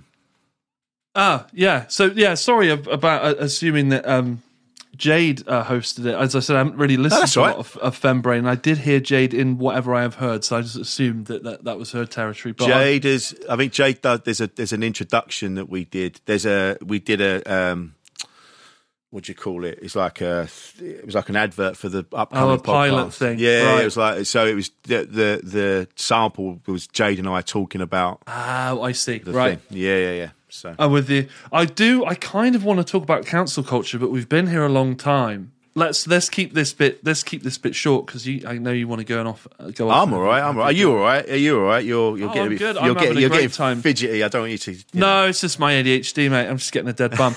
It's uh, it- it's fine. And, you, and, No, you, and you're you're six foot nine. That is incredible. yeah, dude. So I'm also yeah, I'm also very long. Um, Yeah, and, And you're, uh, you're yeah. wedged in under your desk. Yeah, that comes with its own own challenges. But but uh, yeah, cancel culture um, it can be ridiculous. I think that in many ways the the points raised are in many situations are valid and important Yeah. and worth discussing. But sometimes I feel like if you just put the effort you're putting into picking someone up on this little thing here was put into a much bigger pressing issue, the Yeah. world might be a better place. There seems to be a lot of energy spent um, trying trying to find reasons to ruin people's lives. Oh yeah. Some people because it gives them it validates their existence, doesn't it? It makes them feel important. They want to. It's all because a lot of the times it seems that they're not they're not really flagging these things up to raise awareness or to to to stop it happening. It's all about they've found the story. They go, oh look, I found this, and then everyone, everyone, and every, yeah, everyone piles on, and then they get all the likes for this story that they found, and now they've got this power where they're, yeah, we're going to cancel this person and that person. Uh, Bill Burr's got this great bit about, you know, they're trying to cancel John Wayne. You know, like John Wayne he was born in like 1907. That's that's you can't you can't go back and retrospectively punish people for that. It's like it's like it's like he, now he cancelled himself when he died. Exactly, it's what Bill Burr says. God did that forty years ago. It's, it's this. It's this. It's not really. People aren't really. It seems to me, people aren't really. They're not really bringing it to everyone's attention for the right reasons. A lot of it is to get the likes and the and the, and the dopamine from that, and Yeah. you know you can't. You you know yes. Terrible things have happened in the past, but we've learnt from them, and now we don't do them anymore. You know, but you Yeah. can't keep going back through people's careers and go, "You said that in 1984." You go, but that's what it was like in 1984. But if you've looked, if you've looked, I don't say those things anymore because I realise that they were wrong, and now I'm mm. in. I'm in. Now I'm in 2021. I don't say that I'm not. I'm a different person. I've learned from that. I don't do. But now we're going back, and we're going. Oh yeah, you did that. Therefore, you don't get to have your life anymore. You don't get your career anymore because way back when you did that. It needs to be. There needs to be more of an understanding, but we're not. We're we're looking for these things to be a part of. Like, oh, let's get this person. You know, like, Yeah. chill out. Why don't you chill out? Why don't you just? Why don't you instead of doing that? Why don't you focus on something positive? Why don't you write something? Why don't you do something? Why don't you? You know, you're like you say, all this energy that's put into that's put into cancelling people. It's just it just doesn't do anything. Doesn't do anything, and it's a waste of energy. You know, Yeah. it's, most of it, most of us are decent. Most of us recognise that racism is is terrible and still exists and needs to be dealt with if you come across it, or, or sexism or whatever. You know, it, w- most of us are decent enough to know that those things are bad, and we do we do what we can when those things rear their ugly head. But going out Yeah. and looking for something that was said in 1975 you know, is a is a fool's errand. It's it's a waste of time. You just Yeah. that was then. This is now. Let's all let's we learn from these things rather than going back and because you're going to get to a point. Most people back then don't didn't think didn't think the way that we think now. So of course they had strange ideas and odd ideas when it came to feminism or sexism or whatever Yeah. and that was then. This is now. But you can't then go right. Well, I'm not going to watch the films of John Wayne ever again because he said that. And you're like, well, we'll end up not watching anything. If you go back, someone somewhere has said something about something or has had this opinion or that. opinion. You end up watching nothing. You'd end up there's no there's, there'd be nothing from history that you can watch. and listening to nothing as well. Listening to nothing. You know, you hear like, rock stars were probably having sex with underage groupies, and I'm not saying that's right. Of course, it's not right, but that's what that was then, and this is now. and you, you're, you if you go, you start picking everything apart, there'll be nothing left. And it's yeah, I think if you start really picking everything apart, it gets very, very ugly for a very, Yeah. very long time. yeah, Um, and we, yeah, we should be more forward facing. I think, I think so. Yeah, especially with all the division in the world now and what we've got going on. It's time Yeah. to be looking forward. Um, I think so. yeah, and you know, calling out, calling out the, the wankers when it happens, call them out, which is what we're doing now. Whereas in the past they didn't. Obviously, they didn't. You know, whoever was like Jimmy Savile was doing whatever, and people would turn a blind eye because Jimmy had this power. You know, he had a power, and he knew where the bodies were. He knew he knew stuff about you know other people that were doing stuff, and that's you know. But but now we're in a position where we will call that we will call stuff out. You know, it's we've learned from the past. Going forward, we, that that won't happen again. Hopefully, And I think for a while, stand-up comedians went, "Oh my god, oh shit, oh dear, is it is it over now? Is the party over?" Do you know what I mean? And Yeah.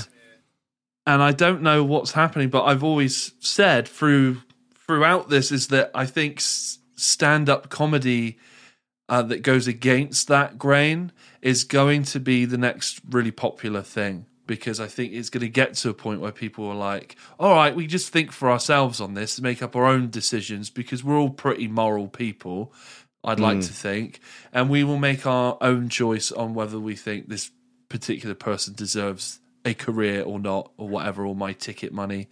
Um, and I, I don't know.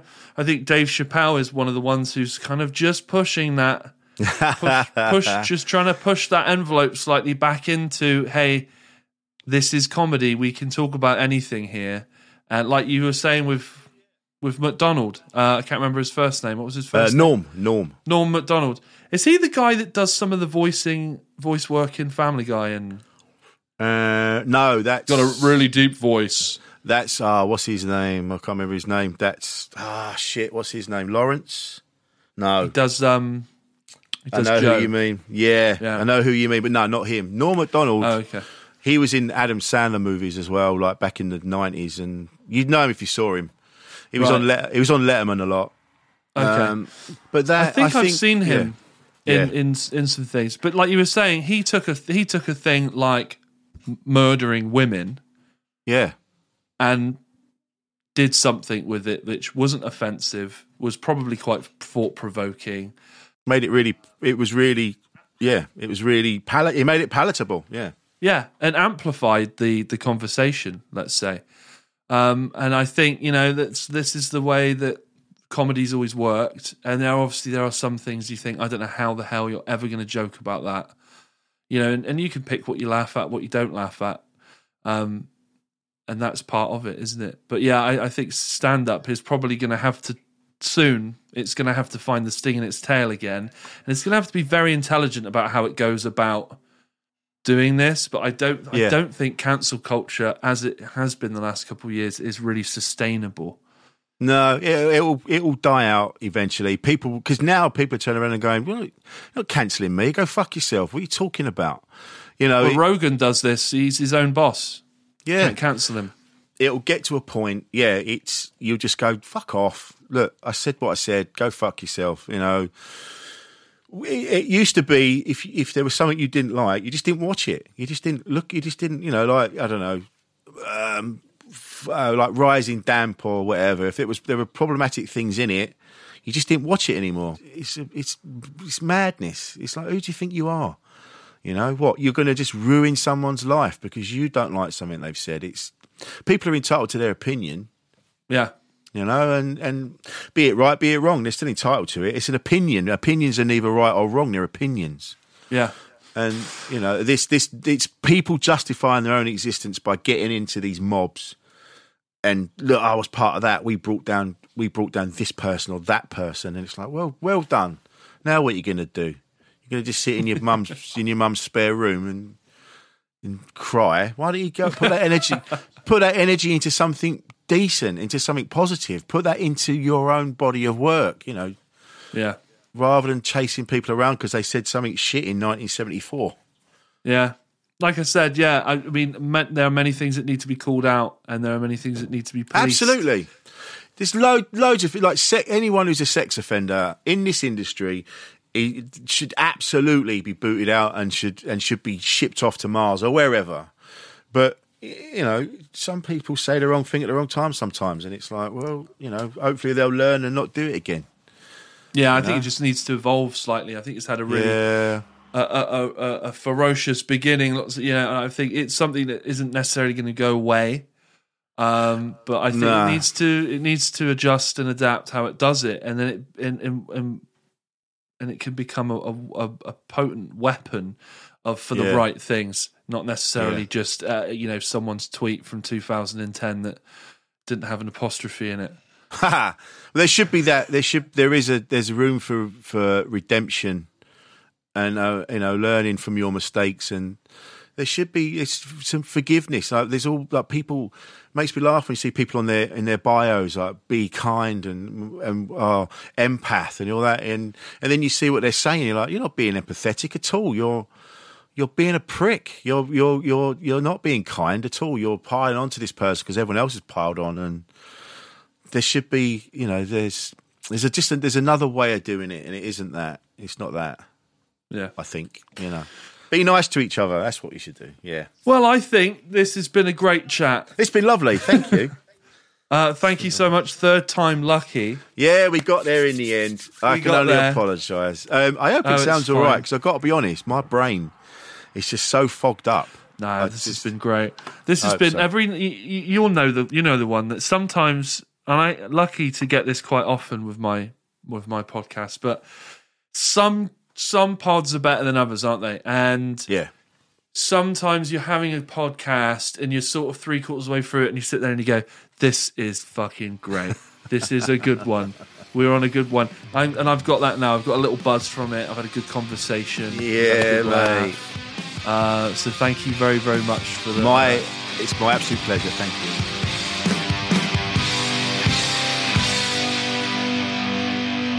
Thank you so much to my guest this week, Rich Wilson. If you want to check out any of his stand up material, any of his partner's stand up material, uh, Insane in the Men Brain podcast or Insane in the Fem Brain podcast, we will be leaving links to all of these things and more in the show notes descriptions. Please remember to like, subscribe, and leave us a review. And if you can tell just one friend, about this podcast that you enjoyed. Uh, that would mean the world to us and it really, really would help. If you want to follow the podcast on Instagram, you can. It's at The Giant Pod, and that is the same for Twitter. If you want my personal Instagram account, you're going to have to go to Andy underscore S1S. This podcast was produced by the knee slapping Harry Williams. Thank you so much for listening to the show. We will see you again next week on The Giant Pod with Andy Wrintmore. Thank you. Goodbye.